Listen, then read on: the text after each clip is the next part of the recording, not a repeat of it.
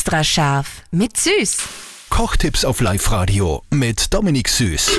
Wenn ihr eure Schwammerl in die Pfanne schmeißt, dann am Anfang ohne irgendwas. Also kein Öl, keine Butter dazu. Geil, Dominik, Tipp vom Profikoch. Genau, Schwammerl. Übrigens eins von meinen Lieblingsgemüse. Irrsinnig vielseitig oder auch für die Vegetarier so cooler Fleischersatz. Aber zur Frage, Schwammerl anbraten. Genau, am besten ohne wirklich Öl oder Butter einfach mal und scharf anbraten. Und dann wirklich so coole, die anbratene Schwammerl, die Röstaromen, braun, lecker. Wenn du nämlich jetzt schon Butter dazu gibst oder auch Salz, nachher dann lass das ganze Wasser in der Butter, dann kocht es eigentlich mehr bei der Eier schon mal im eigenen Saft und so. Das heißt, das weglassen, zuerst anbraten und dann erst wirklich Öl und Salz dazu geben, dass es dann, je nachdem die Soße oder was auch immer wird, Schwammerl anbraten. Hm, hallo Schwammerl. Extra scharf mit Süß. Kochtipps auf Live-Radio mit Dominik Süß.